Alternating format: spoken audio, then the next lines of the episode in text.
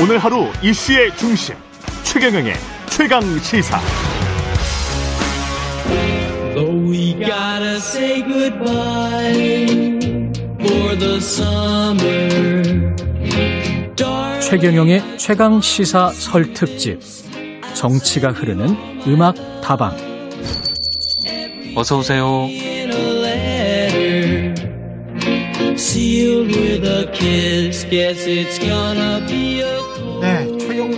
최강 시사 설 특집 오늘 2, 3부는 코로나로 지친 여러분들에게 소소한 즐거움 드리고자 특별히 마련했습니다. 시사와 음악을 함께 즐길 수 있는 고품격 음악 토크쇼 정치가 흐르는 음악 다방 두 달 앞으로 다가온 재보궐 선거 이야기 주로 할 텐데요. 이분들이 직접 선곡한 위트 있는 이야기와 그리고 위트 있는 음악과 함께 합니다. 예.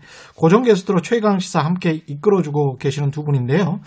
정치 못지않게 음악에도 정통하다고 합니다. 예. 주장을 서로 하실 것 같습니다만 제가 음악을 잘 들어보고 음악에 정통한지 알아보도록 하겠습니다. 예. 뉴스 언박싱 책임지고 계신 김민하 시사평론가 나오셨습니다. 안녕하십니까? 안녕하세요. 예. 김수민의 눈, 김수민 시사평론가 나오셨습니다. 안녕하십니까? 네, 새해 복 많이 받으세요. 예. 본격적인 이야기 시작하기 앞서 오늘 중간중간 들려드릴 음악은 선곡 배틀로 진행이 되는데요. 김수민, 김민아 두 평론가께서 직접 선곡해온 곡 중 선곡 이유, 의미를 더 재치있고 위트 있게 설명해 주신 분의 곡을 제작진이 알아서 판단해서 들려드리겠습니다. 두 분의 보다 설득력 있는 설명 기대하고요. 자, 이야기 시작하겠습니다. 4.7 재보궐선거 두 달 앞으로 다가왔습니다. 이번 재보궐선거의 의미, 뭐, 야권에서는 어, 심판론이라고 계속 이야기를 하고 있습니다. 어떻게 보십니까? 심판론이다라고 하고 있다. 네. 네.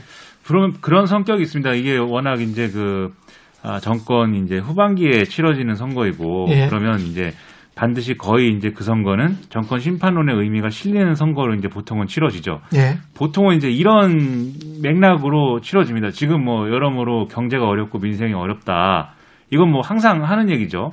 그럼 이렇게 경제가 어렵고 민생이 어려운 책임은 누구에게 있느냐? 아, 그것은 정권에 있다. 이렇게 예. 하는 것이고 음. 이 정권을 심판하기 위해서는 뭐 이 선거에서 이겨야 되고 그다음에 정권을 바꿔야 되고 뭐 이런 얘기 음. 나오면서 이제 정권 심판론이 강화되는 건데. 예. 근데 이번 재보선이 이제 그 과거에 이제 그런 정권 심판론과 약간 이제 다를 수도 있는 점은 첫째로 이제 그 민생과 경제 문제가 상당 부분 이제 코로나19로 대체가 되어 있는 이런 지점들이 있어서 네. 이게 이제 방역의 문제와 그다음에 경제의 문제가 같이 맞물려 있는 선거이다.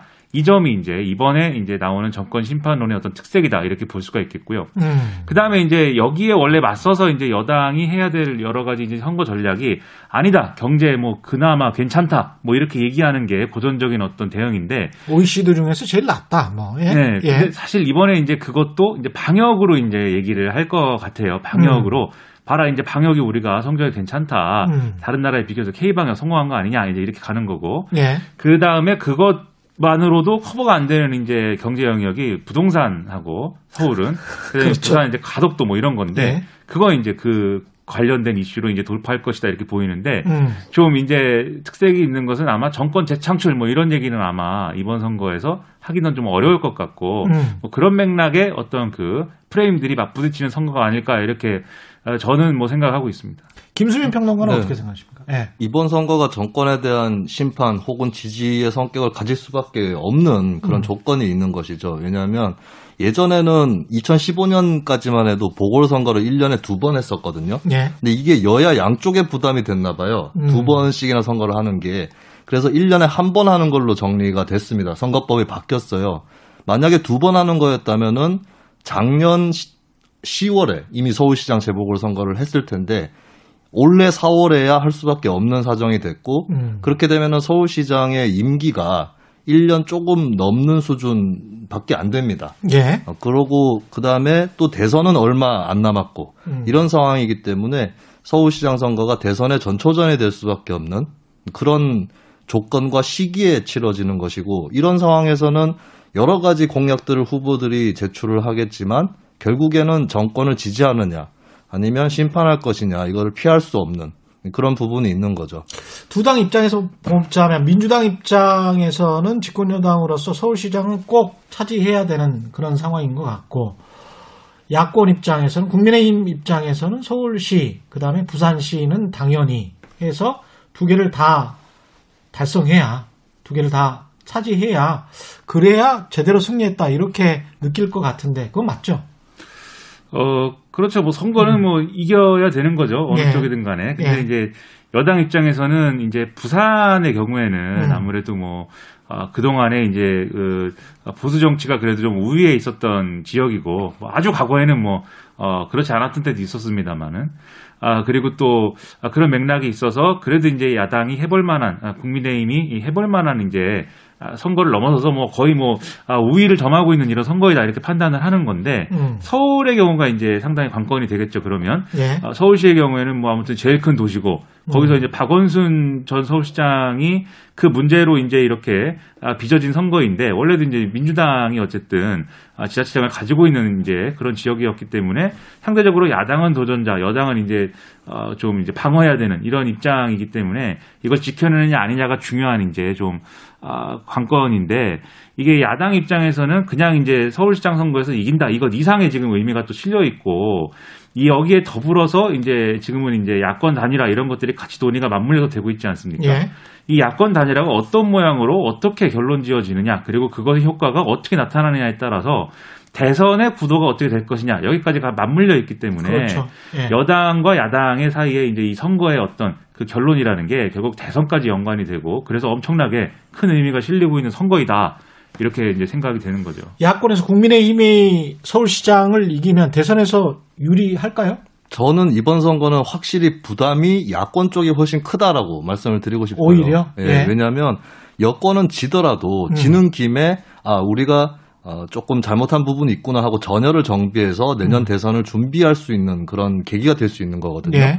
대표적으로 2011년 서울시장 선거도 당시 야권에서 승리를 했지만 여권에서 박근혜 조기 등판론 나오고 음. 그다음 총선 대선에서 연달아서 새누리당이 승리하는 그런 역으로 계기가 됐던 적을 적이 있다는 거를 돌아보면은 오히려 지면 그렇죠. 단합하게 된다. 그렇습니다. 그런 네. 부분이 있고 그리고 어차피 2020년 총선에서 압승을 했기 때문에 음. 이번에 한번 지고 어, 그 다음에 그, 그때 사실 2020년 총선에서 이긴 후과가 있어요. 예. 너무 많은 의석을 차지하다 보니까 음. 국민들의 견제 심리가 쏠린 부분이 있는데 음. 한번 맞고 지나가는 거죠. 한번 맞고 지나가 설령 서울시장 선거에서 지더라도 음. 맞고 지나가는 거기 때문에 그러면 우리가 결코 야권을 압도적으로 제압할 수 없는 그런 구도가 됐다. 음. 그렇다면 어떻게 더 애를 쓸 것이며 또 대선 때는 어떻게 임할 것이냐 음. 이 부분을 다시 정비해서 가면 되는 거기 때문에 예. 여당 입장에서는 질 수도 있는 선거예요. 근데 문제는 야당 쪽에서는 지난 총선에서도 참패를 했는데 음. 이번마저도 지게 되면은 굉장히 큰 타격을 입게 된다. 특히 서울시. 그렇습니다. 예. 부산시에서는 이겨도 본전이겠죠. 근데 음. 만에 하나 부산시에서 민주당이 이겨버리면은 그것은 더더욱이나 뭐 국민의힘이라는 당명이 이 선거 이후에 지속될지도 알 수 없는 그 정도 상황으로 갈 텐데. 아, 그렇, 그런 정도입니까? 부산시장에서 지면 그렇게 되는 아, 것이죠. 그렇죠. 네. 네. 둘다 진다고 했을 때는. 음. 예, 그런 측면에서는 야권이 리스크가 훨씬 크다. 이것은 저는 분명히 말씀드릴 수 있습니다. 그 말씀도 맞는데 여당 입장에서 서울시장이 또 중요하게 또 여겨지는 이유가 예. 이게 그게 사실 과학적인 얘기는 아닌데요. 지금 하는 얘기는 음. 평론가들이 그냥 막 하는 얘기가 있습니다. 아, 서울시장 본인만 막 한다고 얘기해 주세요. 네? 또 평론가 들리라고 또 평론가 같이 망하자는 겁니다. 뭐 평론가 자격증이 있는 것도 아니고 해가지고 네. 그냥 네. 자기가 평론가라고 그러면 다 평론가라고 그래가지고 너무 막 말을 막 하니까 이게 문제가 있어요. 근데 이게 그 그런 얘기들을 많이 합니다. 서울시장이 음. 어느 당 소속이냐에 따라서 또 음. 정권 누가 가져가느냐도 영향을 받았다. 그 서울시장은 무조건 갖고 있는 게 좋다. 뭐 이런 얘기도 하기 때문에 음. 여당도 뭐 그런 생각을 또 하겠죠. 인구도 많고 유권자도 많으니까. 여당은 또 이기고 또 이기겠다. 뭐 그러 그러고 싶겠죠. 모든 걸 이기고 싶겠죠. 네, 모든 예. 것에 대해서. 근데 사람들을 어떤 추동하는 그 선거장, 투표장까지 가게 하는 어떤 힘들 그런 것들은 이슈란 말이죠. 물론 뭐 정책이나 인물도 있겠지만 어떤 이슈 때문에 야 도저히 못 참겠다.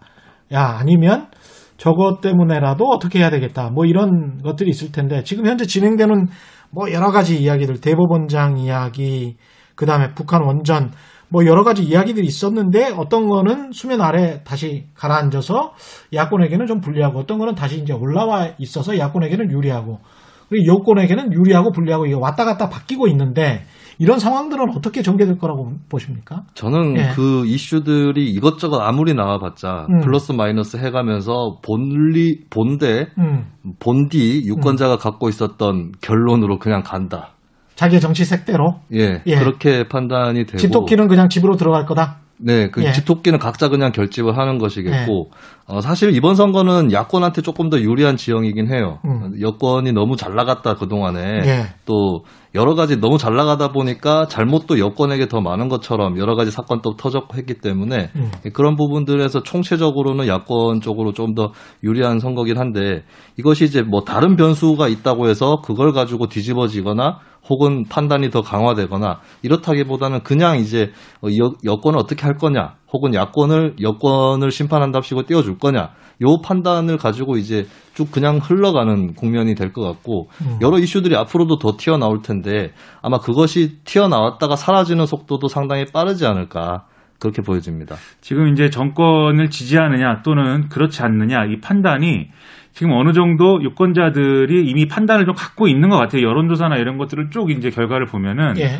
이게 뭐 어떤 이슈에 따라서 막 이게 여론조사가 크게 요동치거나 뭐 이런 거 같지는 않거든요. 자, 그래서 그렇지 않습니까? 이미 네. 여러 이슈들에 대해서는 음. 이미 이게 우리 편 우리 편에 유리한 이슈 또는 저쪽에 유리한 이슈 이걸 이미 판단하고 있는 국면인 것 같고 네. 그리고 이제 뭐 과거 선거에 비해서도 이제 그 중간에 놓여 있는 이슈마다 좀 지지를 달리할 수 있는 음. 이 스윙 보터의 어떤 폭도 그렇게 지금은 넓지 않은 것으로 보이는데 네. 다만 그럼에도 불구하고 이제 이슈별로 약간의 효과가 다른 이런 부분들이 있죠. 예를 들면은 이제 아, 국민의힘이 공세적으로 제기했던 원전 뭐 문건 북한에 예. 원전을 지어준다는 문건 얘기. 음.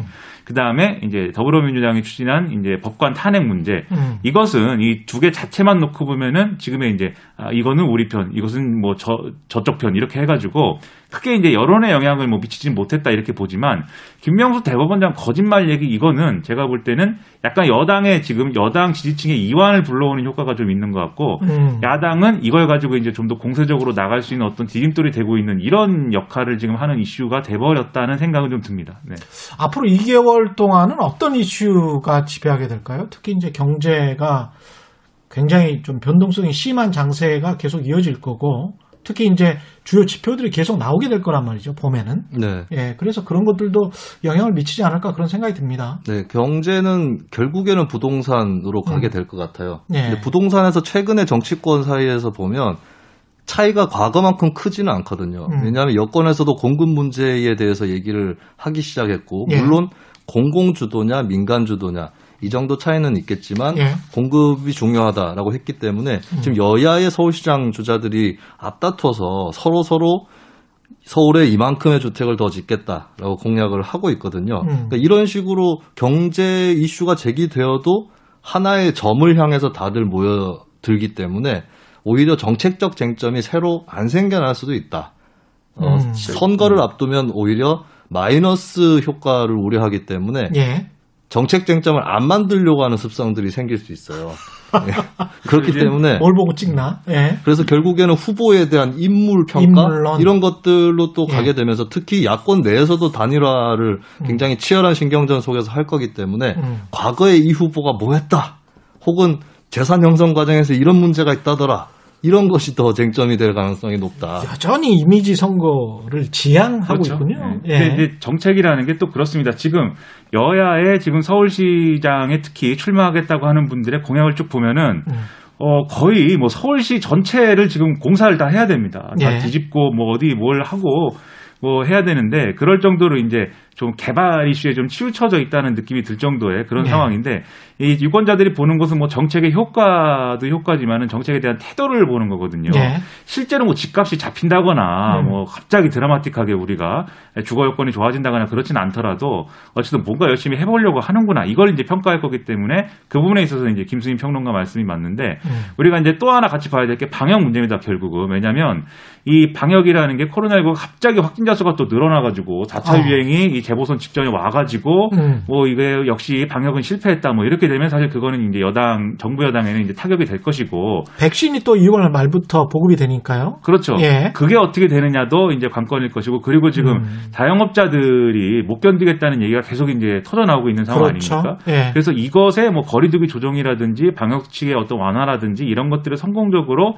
해내느냐 이게 더 관건일 것이고 음. 여기에 더불어서 이제 재난지원금 문제가 있죠. 재난지원금이랑 네. 앞에 자영업자 의 이제 손실 보상 문제 같이 엮여서 음. 이거는 사실 야당이 여기에 대해서 뭐 반대하거나 음. 그러지 말자고 하는 건 아니지만 단지 이제 지금 선거에 영향을 미치는 방식으로는 하지 말자라고는 얘기하고 있지만 네. 반대를 하고 있지는 않지만 결국 이것이 실제로 재난지원금이 집행이 된다든지 음. 자영업자들의 어떤 손실 보상이나 이런 것들이 법제화된다든지 음. 이런 공 자체는 사실은 여당이 좀 더 가져갈 거거든요. 그거는 아. 집행력을 가지고 있는 건 여당이기 때문에 그런 점은 아마 뭔가 성과가 나면은 음. 이제 여당에 득이 될 것이고 그게 아니라 뭐 방역 실패 또 이렇게 가면은 여당에 이제 타격이 되겠죠. 예. 여기서 노래 한 곡 듣고 가야겠는데요. 예. 김민아 평론가는 어떤 노래 준비해 오셨습니까? 네, 우리가 이런 얘기를 말이에요. 설날에 예. 모여가지고 우리 음. 친척들과 친지들과 함께 나눠야 됩니다. 예. 코로나19 때문에 모이지를 못하고 있어요. 예. 그런 안타까움을 담아서 솔루션스의 Talk, Dance, Party, For, Love 제가 한국적인 발음으로 해드렸습니다. 네, 예. 이런 제목의 노래를 한번 틀어보고 싶은데 예. 지난번에도 이 비슷한 컨셉을 한번 했거든요. 예. 그 사람이 두 명이 나오면 최소한 2대2 정도로 맞춰줘야 되는 거 아닙니까? 아. 그 제가 완패를 했기 때문에 4대1이었죠 그때. 4대1 아. 네. 네. 그때 완패를 아주 했기 때문에 저는 네. 이긴 거는 기억하고 있습니다. 네, 아, 저, 저분이 진 거나 틀린 건 기억을 안 하세요. 네. 아무튼 네. 이번에 기대를 한번 하면서 말씀드립니다. 일단 제목은 좋아 보입니다. 예. 김수민 평론가는 어떤 네, 저는 선거 앞두고 현재로서 음. 크게 불거져 있는 쟁점이 북한 원전 추진 논란이잖아요. 예. 이거를 생각하면서 곡을 골라봤는데요. Kraftwerk라고 예. 하는 테크노 음악의 시조에 해당하는 독일의 예.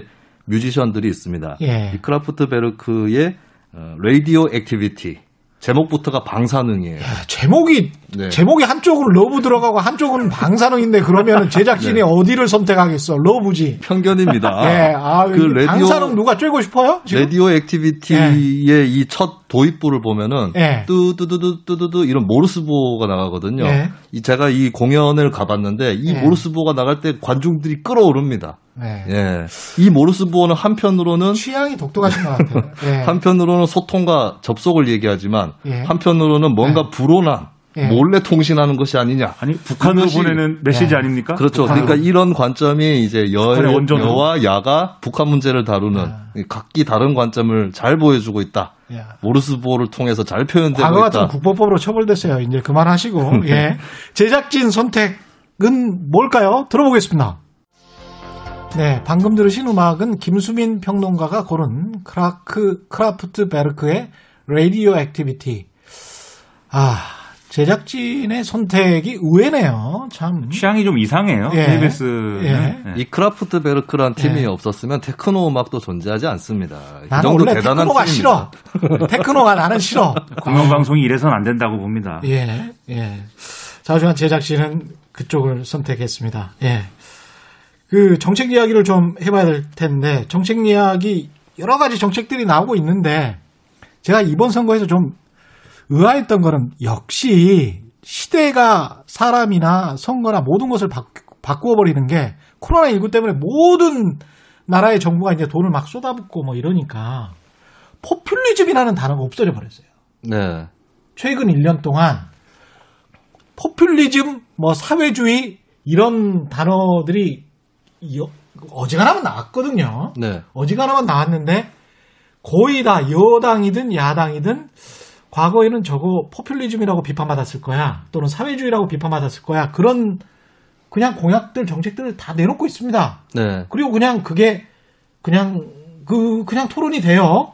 어떻게 보면 좋은 현상인 것 같기도 하고요. 네. 예. 세계 정치로 보면 독일이 음. 대표적인 사례인데 예. 독일이 역대 정부가 재정의 건전성 이런 것들을 상당히 추구를 해왔거든요. 예. 그 독일도 재정 건전성을 벗어 던져버린 그 계기가 코로나 19가 돼 버렸죠. 그렇죠. 사회주의 예. 포퓰리즘 이 얘기가 안 나오는 건 아닌데 음. 오래 갈 수가 없는 게 음. 어떤 다른 정치인이라든지 다른 정파에서 재난 지원 이런 대책을 얘기를 하면 처음에 불쑥 반대 진영에서 포퓰리즘 얘기가 잠깐 나오긴 합니다. 예. 근데 그 반대 진영 또 고민을 하다 보면 음. 결국 결론은 돈을 풀어야 한다라는 쪽으로 귀결이 되고 음. 그렇기 때문에 내로남불로 평가받고 싶진 않으니까 음. 포퓰리즘 얘기를 길게는 할 수 없게 된 것이죠. 이게 단적으로 나타난 게 지난 총선 때도 재난지원금 얘기가 나오고 뭐 음. 일부에게 지원한다 이런 얘기가 여권에서 솔솔 나가니까 음. 당시에 선거에서 좀 어, 뒤지고 있었던 야권에서 황교안 당시 대표를 축으로 해서 그냥 전 국민한테 다 줘버리자. 그렇죠. 네, 예전에 그 2010년대 초에 음. 학교 무상급식 할 때는 전 국민 황교안 대표가 그런 게 아니라 김종인, 김종인. 네. 예, 김종인 위원장이 그랬죠. 그, 네. 두분 두 분다 뭐 그랬어요. 공동 합작품이라고 네. 볼 수가 있겠죠. 네. 근데 2010년대 초반 해도 무상급식 음. 얘기 나오면 주로 그 당시 한나라당에서는 아니 왜 이건희 회장 손자도 줘야 되냐 이거부터 시작해서 예. 포퓰리즘이다라고 하는 것이 반사적으로 나갔었는데 음. 이제는 그 보수 야당에서도 보편적인 지원 이런 거에 열려 있고 이미 그 전에도 음. 아동 수당을 보편적으로 지급한다거나 이런 것들이 여야 합의로 다 진행이 돼서 예. 어, 지금까지 왔던 거거든요. 음. 그런 의미에서는 이제 어, 보편 지원이라고 해서 꼭 포퓰리즘이고 그리고 음. 국가가 돈을 푼다고 해서 사회주의고 이런 공식이 먹혀들지 않게 된 거는 맞는 거죠. 그걸 대표적으로 보여주는 이제 사례가 예. 바로 이 나경원이냐 나경영이냐의 이 논란입니다. 그래서 우리는 나경영이 아니라 우리에겐 최경영이 있다. 최경영 의문의 일패. 네, 의문의 예. 일패. 저는 눈을 허경영 씨가 뭐 먼저 태어나셨기 때문에 그 이름으로 선택을 하신 건 어쩔 수가 없다고 봅니다만은 예. 그래서 이제 저는 대, 최경영입니다. 허경영이 아닙니다. 대한민국에 예. 3경영이 이제 있는 거죠. 나경영, 예. 최경영, 허경영, 허경영 이렇게.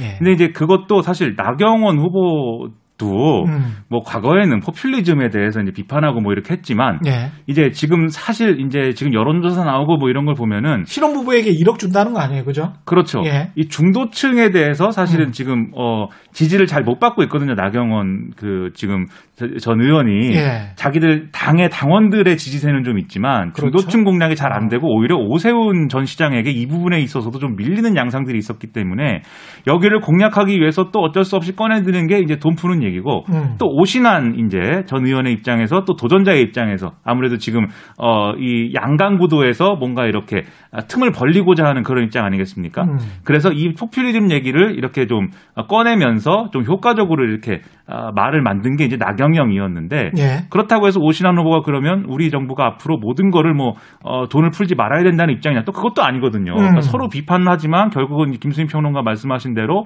돈은 역시 지금은 풀 수밖에 없는 상황이다라는 건데 이건 뭐 코로나 19 때문이기도 하지만 사실은 2008년 뭐 2012년 이후에 글로벌 금융위기가 계속 오면서 음. 사실 변화된 또 어, 트렌드이기도 하죠. 그래서 어, 벗어날 수 없는 어쩔 수 없는 길이 이제 우리에게는 계속 펼쳐지고 있는 것이다 이런 생각이 듭니다. 이 돈 문제 재정 문제는 여당 됐을 때하고 야당 됐을 때하고 입장이 확확 바뀌는 것 같아요. 서로 서로. 여당 됐을 때는 어떻게든 경제가 좀 좋아졌으면 좋겠고 돈을 써서라도 야당 됐을 때는 야 이거 재정 아껴야지 이 이야기를 서로 간에 지금 번갈아서 하고 있고 그런 측면에서 봤을 때는 참신함 뭔가 좀 다른 것 다른 때 선거랑 좀 달라지는 어떤 모습 이런 거는 별로 안 보이는 것 같습니다. 네, 근데 네. 코로나 19라고 하는 상황 자체가 너무 위중하고 음. 지금 여러 국민들도 그 관심을 따라가고 있어요. 그러니까 네. 국민들이 어떤 관심을 갖고 있는데 정치권에서 외면하고 있다기보다는 음. 코로나 19 상황에서 피해를 보는 사람들을 어떻게 할 거냐 음. 여기에 국민들도 관심이 있고 최근에 자영업자들도 뭐 점등 시위를 한다.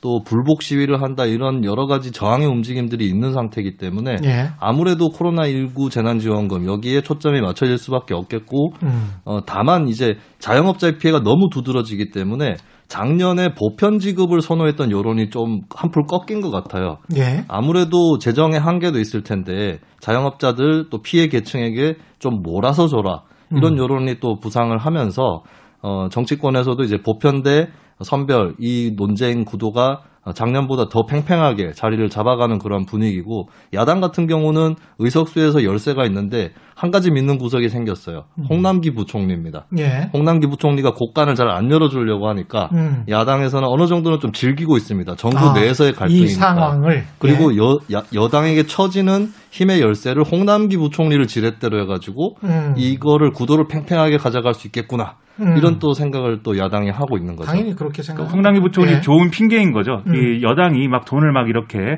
풀어야 된다, 적극적인 재정 정책 해야 된다라고 음. 할때 그것에 뭐 하자고 막 그래 다 하자 이렇게 하기도 뭐하고 뭐 반대한다 이렇게 하기도 뭐 어렵지 않습니까 야당이 그렇죠. 예. 그때 바로 홍남기부터 설득해라 이렇게 예. 얘기를 하면 음. 이제 잘 빠져나갈 수 있는 핑계가 이제 될 가능성이 높아진 건데 예. 사실 이 부분에 있어서도 정부 여당의 책임이 뭐 일정 부분 있는 것이 음. 결국은 뭐 정권을 잡고 있는 것은 지금 여당이고 그런 예. 관료들을 설득하고 관료들을 통제하고 그리고 이제 이 유효성 있는 정책으로 끌고 가야 되는 어떤 그런 정치력을 발휘해야 될 책임도 있는 거거든요. 예. 이걸 잘 해결하면 또 선거에 음. 에서도 큰 도움이 되겠죠. 예, 지금 노래를 한 곡 더 들어보고 가겠습니다. 김민하 평론가는 콜드플레이의 Adventure of Lifetime, 김수민 평론가는 YB 윤도현 밴드의 그래 그건 그냥 그런 걸 거야. 이유는 뭡니까? 네, 저는 이제 예. 그 Adventure of Lifetime이라는 예. 노래가 영어지 않습니까? 예. 영어를 잘 못하지만 가사를 예. 볼때 뭔가 그런 얘기예요. 예, 꿈꾸는 것이 현실이 예. 될 거니까 예.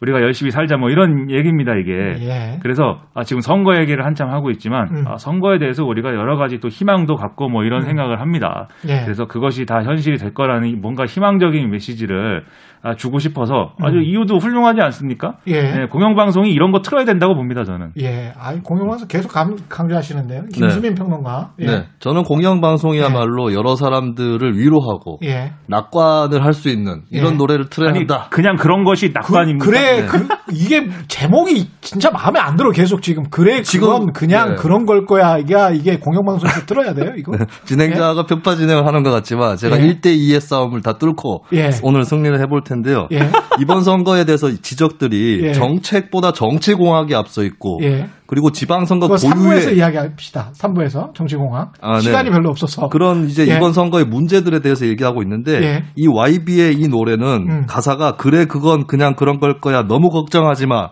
아. 때론 그럴 때도 있는 걸 거야. 아, 뒤까지 이야기하니까 좀 괜찮네. 그렇습니다. 예, 제작진의 선택은 어떤 곡일지 듣고 3부에서 돌아오겠습니다.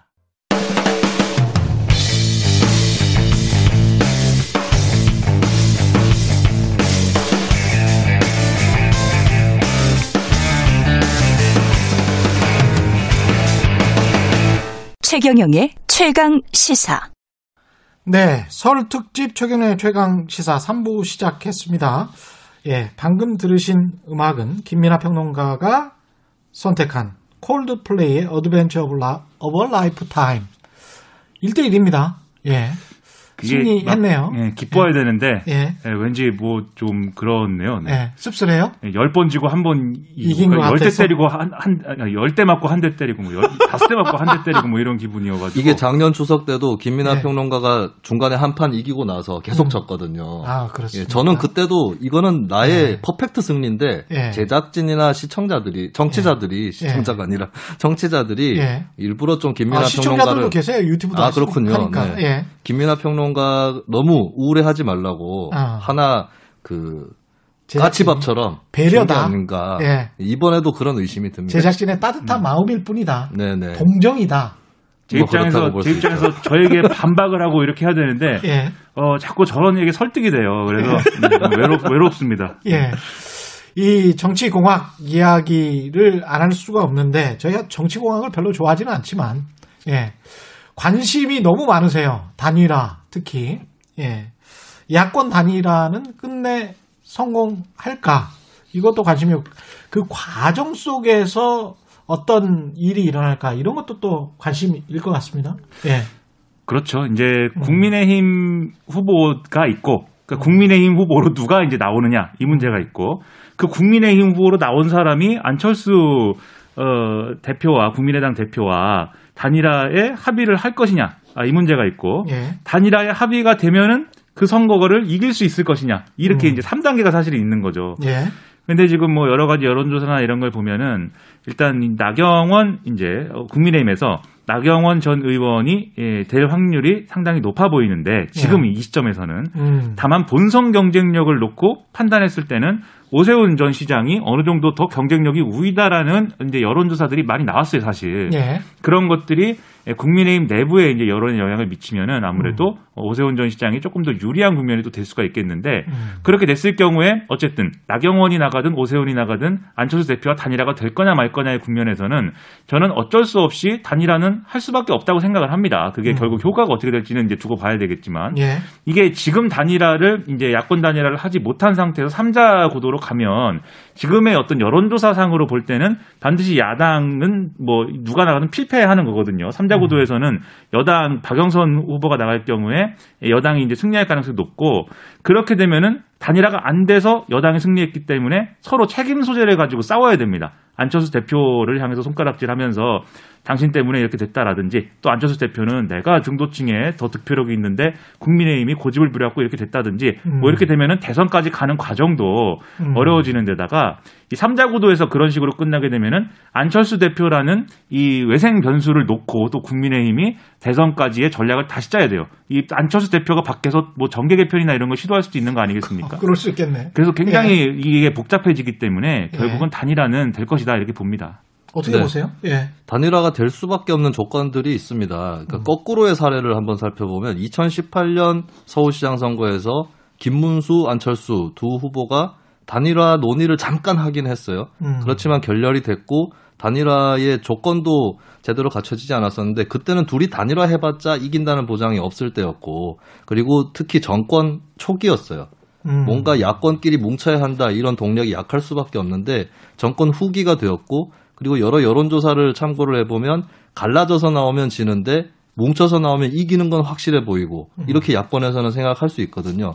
그렇다면 그런 조건에서는 단일화가 되기 쉬울 수밖에 없다라고 하는 게 있고 그리고 저는 조금 더 나가서 예측을 해보자면 단일화 시점이 3월 1일과 3월 1일에 안, 안철수 금태섭 경선 결과가 나오고 3월 4일에 국민의힘 경선 결과가 나오거든요. 예. 그러면 3월 중순쯤에 단일화가 될 텐데 저는 그때쯤이면 안철수 쪽으로든 혹은 국민의힘 쪽으로든 이미 승부의 추가 기울어져 있을 것이다. 음. 그래서 어, 단일화를 하면 여론조사를 단일화를 할 텐데 이미 그 당시에 나와 있는 여론조사들이 결과들이 한쪽을 다 가리키고 있기 때문에 음. 지고 있는 쪽에서 자진해서 던질 가능성도 상당히 높다. 음. 그런 측면까지 감안했을 때는 단일화는 될 것 같습니다. 근데 이게 합집합과 교집합의 문제인데 그 안철수 국민의힘 따로따로 했을 때와 안철수와 국민의힘이라는 브랜드가 같이 뭉쳐져 있을 때 안철수 지지자들 중에서 국민의힘 안티 팬들이 있을 수 있고요. 국민의힘 지지자들 중에서 안철수는 절대 안 돼. 이런 사람들이 있을 수가 있습니다. 네. 그렇기 때문에 합집합에서 그 사람들을 빼놓고 나면 그게 얼마가 남을 것인가 그거는 아직 모르는 거 아니에요. 서로 간에 이제 브랜드가 훼손될 가능성 서로 잡아먹는다고 하죠. 우리가 cannibalization이라고 하는데 그럴 가능성이 있지 않은 겁니까? 충분히 음. 있다고 볼 수 있는데, 예. 근데 안철수 후보로 단일화됐을 경우에 국민의힘 지지층이 많이 떨어져 나갈 거냐? 예. 그거는 좀 아닌 것 같아요. 왜냐하면 음. 이겨야 된다, 민주당한테 이겨야 된다 이런 생각이 강하고 현재도 여론조사에서 국민의힘 지지층에 적지 않은 수가 안철수 대표를 지지하는 걸로 나오기 때문에 예. 상대적으로 안철수 지지층 중에 국민의힘이 싫은 사람들에 비해서 국민의힘 지지층은 누구로 단일화되든 결집을 할 가능성이 높다. 음. 이거는 좀 분명한 것 같습니다. 문제는 이제 단일화가 됐을 때 안철수 후보 지지층 중에 국민의힘을 싫어하는 쪽이거든요. 예. 이쪽은 국민의힘 후보가 나올 경우 단일화가 될 경우는 안 찍을 가능성이 상당히 높다. 음. 그러면 민주당한테는 이제 유리한 측면이 분명히 있는 것이고 예. 그러면 또 한편으로는 그러면 안철수 후보가 나왔을 때는 단일 후보로 나왔을 때는 다 결집을 할 거냐 음. 이것도 좀 미지수죠. 왜냐하면 단일화하는 과정에서 아 저쪽 편인가 안철수는 이런 생각을 하게 되면은 일단은 무당층이라든지 부동층 이쪽으로 빠져 있을 가능성이 상당히 높다라고 하는 거죠. 음. 근데 이쪽을 안철수 대표가 계속해서 쥐고 가지 않으면 단일화 승부에서 불리한 처지에 놓일 수 있다. 라고 하는 것이 근데 역으로 단일 후보가 안철수 대표가 되는 경우는 이쪽 층이 선거 막판에 다시 안철수 대표 쪽으로 흘러갈 가능성은 또 있다. 이런 음. 좀 여러 가지 면모들을 짚고 싶습니다. 그러니까 결론적으로 네. 이제 안철수 대표가 지지를 받고 있는 이 음. 안철수가 음. 이제 어, 강점을 보이는 이 중도층이 음. 이게 괜히 그니 안철수 대표를 지지하는 게 아니라 국민의힘에 대해서 반감을 갖고 있기 때문에 지금 안철수 대표를 모여 있는 건데 네. 그 반감을 이 단일화 과정에서 얼마나 이제 해소해 줄 것이냐 이게 이제 관건인 것이죠. 그리고 음. 결국 단일화가 예를 들면 안철수 대표가 이제 지금의 어떤 단일화의 가장 큰 명분은 본선 경쟁력이지 않습니까? 네. 근데 이제 지금 뭐 한 달 내에 예를 들면 뭐 여러 가지 사건이 일어나서 안철수 대표의 어떤 지지율이 굉장히 떨어져서 본선 경쟁력이 약화 된다거나 그럴 경우에 이제 국민의힘 후보로 단일화가 될 건데 이 경우에도 안철수 대표 지지층이 국민의힘 이제 후보를 지지할 수가 있으려면 음. 최소한 아, 그 국민의힘 후보가 또 중도층에 상당한 어필할 수 있는 후보여야 되거든요. 예. 그런데 이제 나경원 전 의원이랑 오세훈 전 시장 이 양강 구도니까 음. 둘 중에 한 사람이 후보가 될 가능성이 상당히 높은데 예. 이두 후보 다 사실 안철수 대표가 지금 대표하고 있는 이 층을 다 가져가기는 좀 어렵습니다. 현실적으로. 예. 물론 이제 오세훈 전 시장이 더 낫다 뭐 이런 평가는 지금 있지만 음. 그런 점에서 볼 때 말씀하신 것처럼 어떤 경우든 간에 안철수 대표로 단일화되는 것이 더 단일화의 효과는 높다. 지금은 이렇게 볼 수가 있는데 그럼 그럼 다시 역으로 돌아와서 안철수 대표의 본선 경쟁력이 그때까지 유지가 되느냐에 음. 이게 오히려 어, 지금 방점이 찍히는 국면이고 그런데 문제는 뭐냐면 국민의힘 입장에서는 지금 안철수 대표가 이 단일 후보가 돼서 그 후보를 지지하는 걸로 이 선거를 치렀을 경우에 그 이유를 장담할 수가 있는 거냐. 음. 안철수를 데리고 대권까지 가는 과정에서 국민의힘이라는 정치 세력이 정당이 음. 아, 어떤 이득을 얻을 수 있는 거냐를 놓고 같이 판단을 해야 되거든요. 예. 그런 게 사실은 지금 단일화 국면에서 원심력으로 작용할 수가 있습니다. 그래서 국민의힘에서는 계속 안철수 대표에 대해서 지금 뭐 검증을 해야 된다. 음. 그다음에 안철수 대표에 대해서 계속 안 좋은 얘기하고 뭐 이런 가능성들이 계속 열려 있는 상황이죠. 그게 안철수 대표의 본선 경쟁력을 저하시킬 가능성이 있는데 얼마나 이게 효력을 발휘할지 이게 뭐 관건인 거죠. 이게 정치는 생물이라고 하는데 지난 대선 때까지만 해도 그 지지율이나 이런 거를 봤을 때는 안철수 대표의 정치 생명이 거의 끝나가고 있는 것 아닌가. 한 자릿수 지지율에서 벗어나질 못했거든요. 5%도 넘질 못했어요. 그랬는데 갑자기 이제 지지율이 올랐어요. 이거는 이제 민심의 향배가 바뀐 건데 그거는 이제 상대적인 것 같기도 합니다. 그러니까 민주당이 제대로 잘 못하니까 국민의힘도 찍기 싫고 그런 사람들이 또 안철수에게 모이는 것 같기도 하고 그런 저는 느낌을 받거든요. 근데 안철수 후보 입장에서 봤을 때는 그 한 10년 정도 계속 단일화 러브콜을 받고 있는 거예요. 본인 입장에서는. 그래서 이게 뭔가 에? 예? 이런 매력이 있는 건가? 뭐 이런 생각도 들고 아니면 시대가 이렇게 바뀌면서 들어왔다가 민심의 어떤 향배 예? 썰물이 들어왔다가 밀물처럼 밀물이 들어왔다가 썰물처럼 쫙 빠져나갔다가 이러, 이러고 있는 건가 지금 네. 그런 생각도 들기도 하고요. 안철수 예. 대표가 잘 될 때가 있고 예. 실패할 때가 있잖아요. 음. 둘다 공통점이 있습니다. 음. 포지션입니다. 포지션. 포지션. 그러니까 안철수의 강점은 뭐냐? 이게 강점이라고 얘기해야 될지 좀 어, 애매하긴 한데 포지션이다. 포지션 음. 그 자체가 안철수다라고 하는 것이죠. 음. 사실은 지난 10년 동안 정계에서 판 자체를 흔든 정치인은 안철수 대표가 유일하다고 볼 수 있습니다. 판이라는 거는 양당의 구조. 예, 그렇죠. 그러니까 음. 양당제적인 판을 다당제로 바꾼다거나 음. 또막 당들끼리 합당한다거나 분당한다거나 이런 판 자체를 흔든 정치인은 거의 유일하다고 볼 수 있어요. 이런 정치인이 이제 뭐 김종필 총재 이후에 거의 처음이 아닐까. 어. 보통 이제 어, 잘 되는 정치인들은 양쪽 축 중에 어느 한쪽에 굳건하게 이제 받고 뿌리를 받고 정치를 하는데 안철수 대표는 이걸 흔든 일종의 파괴적인 속성 이런 것들을 보여줬다라고 할 수 있겠죠. 근데 여기서 음. 또 역으로 안철수 대표의 결점이 나오는 부분이 예. 판을 흔들다 보면 판을 음. 흔들기 좋은 포지션이 있거든요. 예. 그것을 안 대표가 잘 찾는 편인데 당만 깨고 다닌다 이런 비판도 또 그렇죠. 받잖아요. 이게 포지션 예. 자체가 자꾸 변동이 생기니까 음. 어, 역대 대통령들 보면은 김대중 노무현 대통령도 그렇고 음. 이명박 박근혜 대통령도 그렇고 포지션 자체는 별로 변동이 없었거든요. 예. 그 자리에 서서 시운을 기다려서 아. 또 사람들이 모이길 기다려서 대통령이 되는데 음. 안철수 대표는 본인이 자꾸 이렇게 좌우로 움직였기 때문에 예. 그 점에서 많은 지탄을 받았기 때문에 또 한편으로 안티가 많아져요. 근데 또 어떤 시기와 조건이 되면은 음. 양당에 질린 유권자들이 또 그쪽으로 모입니다. 사실은 음. 안철수 대표 아니라 다른 사람한테 모일 수도 있는데 음. 안철수 대표가 그 자리에 또 계속해서 알박기를 하다시피 있기 때문에 저는 안철수 대표가 다른 어. 새로운 주자들의 등장을 가로막는 측면도 상당히 크다고 보거든요. 재밌네. 예. 네.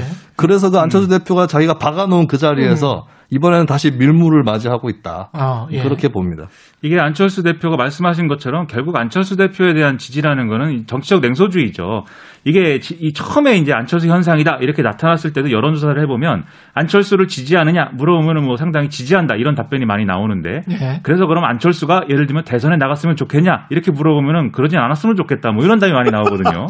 그러니까 이게 정치적 정치적으로 기성 정치 세력에 대한 불만이 있다 보니까 이제 예. 거기에 대해서 제3 세력을 찾고 제3의 인물을 찾는 과정에서 이제 안철수 대표가 지지를 얻는 건데 음. 근데 이게 이것만으로 설명하기 묘한 부분이 그럼 하필이면 그걸 왜 안철수 대표한테 갔다가 되는 거냐. 네. 이게 사실은 우주적 신비입니다. 왜 이런 일이 일어나느냐는.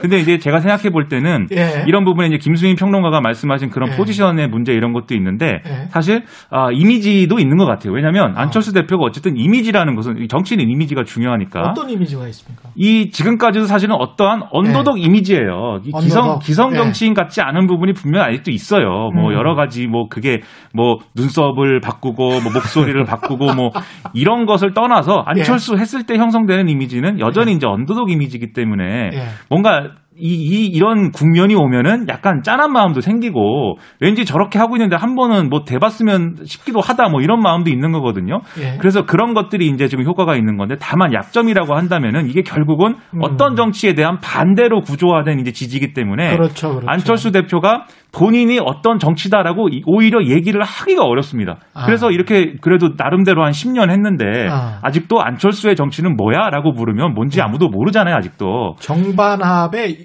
계속 반만 해왔기 때문에. 그렇죠. 예. 그 점은 이제 한계를 작용할 것이고 그 예. 한계가 예. 이제 뭐 아, 마도 드러날 때가 이제 가까워진 것 같고 예. 아마 이번 재보선 그리고 대선 이 과정 거치면 음. 뭐 우주적 신비는 이제 좀 풀리지 않을까 이렇게 생각을 합니다. 세 번째 선곡 대결 해야 되겠는데요. 김민하 평론가는 민수의 민수는 혼란스럽다. 예. 아주 뭐 찌르는군요. 김수민 김수민 평론가는 투투 일과 2분의 1 이렇게 하셨습니다. 김민하 평론가는 민수를 한 게 수민 이거를 일부러 아. 패러디한 거 아닙니까? 저도 야, 그렇게 느껴지고 예. 있습니다. 그런 의미가 있었구나 이게. 예. 네, 그, 그 렇습니다 네.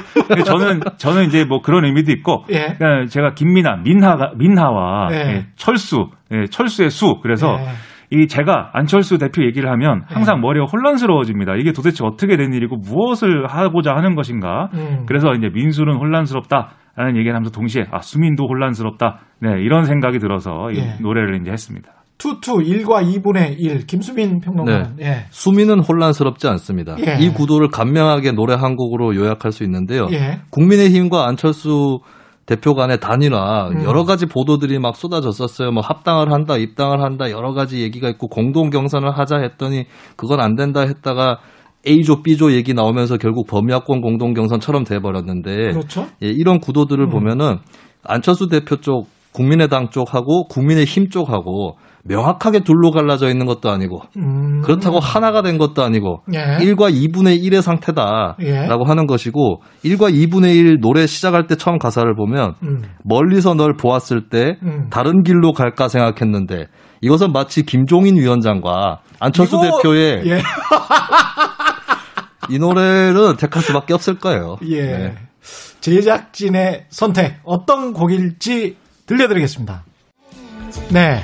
방금 들으신 음악은 김민아 평론가가 선택한 곡이죠. 민수의 민수는 혼란스럽다 듣고 오셨습니다. 예. 저는 제작진이 제가 예. 선곡한 투투의 노래를 버린 이유를 알고 있습니다. 왜 버렸습니까? 왜냐하면 1과 2분의 1은 예. 대다수의 국민들이 음. 그냥 곡목을 듣는 순간 머릿속에서 재생이 되는 굉장히 익숙한 노래거든요. 예. 이 노래가 1994년 가요계를 강타했을 때 예. 수학여행, 회사 야유회, 예. 온갖 장기자랑 이 노래가 다 휩쓸었던 적이 있어요. 예. 네, 그렇기 때문에 굳이 한 번 더 들어야 되겠는가. 라는 차원에서 제작진이 아니, 버리지 요즘, 않았는가. 요즘 트렌드는 레트로예요. 청취율을 네. 생각하면은 네. 예, 틀만도 한데 네, 안 들었다는 것은 역시 그런 문제가 있는 거죠. 네, 예. 반란군이다. 예, 제작진은. 지고도 이렇게 이야기를 하는 거 보니까 예. 2대 1입니다. 좌우지간. 아, 예. 네. 지금 지고 있어요. 예. 최경령의 최강 시사 서울 특집 정치가 흐르는 음악 다방 김민아, 김수민 평론가 함께 하고 있는데요. 서울, 부산 지금 뭐 사실 엎치락 뒤치락 하고 있다고 해야 될 것 같습니다. 여당, 야당. 일단 의미를 또 짚어보죠. 의미론. 선거 앞두고 이게 이번 선거의 의미는 뭘까? 계속 이제 개발 이야기도 계속 나오고 그랬었는데, 예. 네. 의미는 뭐 있습니까? 부산의 예. 경우에는 이제 음. 어, 부산 경제가 안 좋다, 부산 예. 경기가 안 좋다 이 얘기를 굉장히 오래됐습니다. 이 얘기 예. 나온 지. 그래서 이제 문재인 정권 초반부에도 사실 최저임금 인상 이런 것들이 한참 이제 논란이 됐을 때 그 당시 이제 보수 언론이나 이렇게 많이 보도한 내용들을 보면은 부산의 이제 자영업자들 민심이 상당히 이 정권에 돌아서고 있다 음. 그런 보도 많이 했거든요. 예. 그리고 이게 어쨌든 부산은 이 어, 그동안 우리나라 제2의 도시다 이런 평가를 많이 받았지만 과연 거기에 걸맞는 어떤 어, 경제적인 여유를 갖고 있는가에 대한 항상 의문이 또 있어 왔던 것도 사실이고요. 네. 그런 것들이 겹쳐져서 어쨌든 이번에는 경제적으로 좀, 아, 좀, 아, 이 상황을 개선해 보고자 하는 욕망들이 이 선거에 지금 투영되고 있다고 보이는데, 음. 그러니까 지금 정부 여당이 이 부분을 이제 가덕도 신공항으로 이제 좀 채워보려고 하는 것이 이번에 음. 이제 가덕도 신공항을 전폭적으로 이제 좀 아, 지지하 지지해야 된다라는 여론을 좀 형성해가고 있는 측면이 있는 것이죠. 음. 그리고 그걸 이제 국민의힘도 어, 반대하지 않는 거 아닙니까? 사실 국민의힘의 이제 어, 당의 구성으로 보면은 가족도 신공항을 놓고 지역별로 이제 이해관계가 갈리게 되는 그렇죠? 그런 구조를 가지고 있음에도 불구하고 음. 선거를 앞두고는 부산에 만약 부산에 후보를 낸다라고 했을 때는 가덕도 신공항을 거부할 수가 없는 그런 상황인 거예요. 예. 근데 이게 사실 가덕도 신공항이 그래서 속도가 붙어가지고 실질적으로 어좀 아, 만들어지는 과정으로 간다라고 할 때 결국 그 공은 또 정부 여당이 더 많이 가져갈 거거든요. 예. 그러다 보니까 아 이게 아니라 가덕 도 신공항만으로 되는 게 아니라 거기다가 해저 터널을 붙여야 된다. 그래서 해저 터널을 통해 가지고 일본하고도 이렇게 음. 막내를 하면서 거기서부터도 이제 공항 수요를 끌어와야 된다. 이렇게 가는 건데, 그러니까 이게 사실은 개발에 개발을 더 얹어서 이제 경제적으로 호황을 만들어 보겠다라고 하는 메시지가 사실 선거에 주된 이제 어떤 영향을 미칠 것으로도 생각을 하는 것이죠. 예. 근데 이게 또 어, 그런 점들이 있습니다. 이걸 둘러싸고도 사실은 각자의 논리가 다른 게 여야의 논리가 다른 게 예. 결국 야당은 지금의 어떤 부산의 어려움을 해결해 주지 못하는 것은 정부 여당이 다 이제 이 논리로 가기 위해서 여러 가지 포석을 하고 있는 건데 음. 또 여당은 사실 직전까지의 이제 어, 지자체장이 여당 소속 아니었습니까? 그럼에도 불구하고 과거 부산에 더 기득권이었고 부산을 더 많이 이렇게 지배해온 세력은 정치 세력은 결국 지금의 국민의힘에 가까운 세력이었다. 이 논리를 가지고 이제 부딪히고 있는 이런 국면이어서 유권자들이 어느 쪽에 더 많이 손을 들겠는가 이게 지금 관건인데 여론조사상으로 보면은 역시 국민의힘이 아직도 이제 뭐 유리한 국면인 것은 부정할 수 없는 사실이다 뭐 이런 거죠. 선거의 의미가 개발이 돼버렸는데 그 국민의힘 쪽에서는 아무래도 박형준 후보가 조금 앞서고 있습니까? 네, 여론조사에서는 여러모로 앞서고 있고 예. 그래서 나머지 후보들 음. 이현주, 박민식, 박성훈 이런 음. 후보들끼리 단일화를 또 꾀한다. 여권에서는 김영춘이 앞서고 있는 거예요? 네, 그렇게 음. 현재로서는 뭐 설정이 되어 있는 것이고, 근데 음. 저는 박형준 후보한테 한 가지 변수가 닥친 게 있다고 봐요. 얼마 전에 예. MB 정부에서 음. 18대 국회의원 전원을 사찰했다. 라고 하는 아. 의혹이 보도가 됐는데 예. 그 시점을 보니까 2009년 8월인가 9월인가 그랬었고 누가 사찰했다는 거예요? 국정원이? 그렇습니다. 그렇죠. 국정원이 네. 그때 청와, 대의 민정수석실도 알고 있었다. 아 그래요? 네, 네. 그런 보도가 어, 나왔었거든요. 박형준 후보는 그때 홍보 쪽이었죠? 홍보 수석인가? 정무수석. 정무수석이었습니까? 그러니까 어. 묘하게도 어, 피해자일 수도 있는 당시 국회의원이었던 사람이 서울시장 음. 후보 중에서는 박영선, 음. 나경원 이렇게 돼 있고 예. 부산시장 후보 중에서는 박민식 후보가 당시 의원이었었죠. 아, 그래요? 근데 박형준 후보는 당시 청와대에 있었다라고 음. 하는 거. 이게 글쎄요. 어떤 파장을 일으킬지. 그리고 설령 음. 박형준 후보가 어, 그하고는 뭐 직접적인 연관이 없다 할지라도 예. MB 정부 출신이다라고 하는 것은 저는 핸디캡으로 작용할 거라고 보거든요. MB 정부 출신이 네. 핸디캡이 될 것이다. MB 예. 정부 출신이라는 것은 국민의힘 지지층 내부에서도 특별히 높게 사줄 만한 이력은 안 됩니다. 예. 오히려 박형준 후보의 강점은 개인적으로 어떤 미디어라든지 이쪽에 출연하면서 보여줬던 음. 온화하고 합리적인 모습 이런 거였는데 예. 그전 정부의 어떤 실정 혹은 잘못하고 엮이게 되면은 그것은 마이너스 요인이 될 수 있다. 그게 음. 오히려 박형준 후보에게 남아 있는 큰 변수가 아닌가 그렇게 보여져요. 예. 지금 이제 마무리를 해야 되겠네요. 시간이 별로 없어서 끝곡을 듣고 가야 될 텐데 제작진이 이미 선곡을 했죠. 원래 김민하 평론가는 BTS의 다이너마이트 예, 아주 센 곡. 김수민 평론가는 모모랜드의 Thumbs Up 이거를 신청하셨는데 아직 안 했어요? 예, 제작진이 아직 선곡을 안 했다고 하는데 이유를 좀 들어볼까요? 일단 네. 다이너마이트. BTS의 예, 다이너마이트. BTS는 네. 뭐 거부하지 못할 것이다. 그렇게 생각한 거죠. 그렇죠. 마지막은 역시 가장 강한 카드로 가야 된다. 예. 그 다이너마이트 제가 사실 뭐 예. 이게 이제 제가 이제 어 40, 40대를 바라보는 이 나이에서 40대를 코앞에 둔 이런 예. 나이인데 예. 바로 코앞에 있습니다. 예. 제가 BTS에 대해서 뭘 그렇게 많이 알겠습니까? 그런데 예. 최근에 이 노래를 우연찮게 이제 듣게 됐어요. 음. 그런데 아 사람들이 이제 BTS를 좋아하는 이유가 있다. 이런 마음 이런 생각이 들 정도로 이제 예. 멜로디의 구성이나 이런 것이 좋았고 예. 그리고 다이너마이트지 않습니까 제목이 예. 뭔가 터트려 버리지 않습니까 음. 최경의 최강 시사 네, 예. 터지는 겁니다 막 그렇죠 네, 팡팡 터, 터지고 네, 있습니다 터지는 것이다 예. 네, 이걸로 마무리를 하는 것이 예. 네, 순리에 맞다 이런 생각으로 이제 고른 노래입니다 이거는 제작진이 다이너마이트 선곡할 수밖에 없어 내가 보기에 예 그럴 수밖에 없을 것 같아요 네 저는 동의하지 아쉽네? 않습니다 어, 끝곡은 결국에 걸그룹으로 가야 한다라고 아. 하는 것이 시대 정신이라고 생각합니다. 생각하고요. 그리고 이 노래 내용을 보면은 이건 뭔가요? 네, 예. 오늘 보궐선거에 대해서 다루지 않았습니까? 결국 예. 정치인들 선거 주자들에 관한 얘기였는데 예. 이 주자들의 마음을 잘 표현하고 있는 곡이 예. 이 Thumbs Up입니다. 예. 이게 이제 엄지척 이렇게 번역할 수 있는 거 아니겠습니까? 예. 이 가사를 보면 첫 가사부터 예상 예사롭지 않아요. 왜 눈만 뜨면 늘어나니? 왜 눈만 뜨면 지지율이 늘어나니?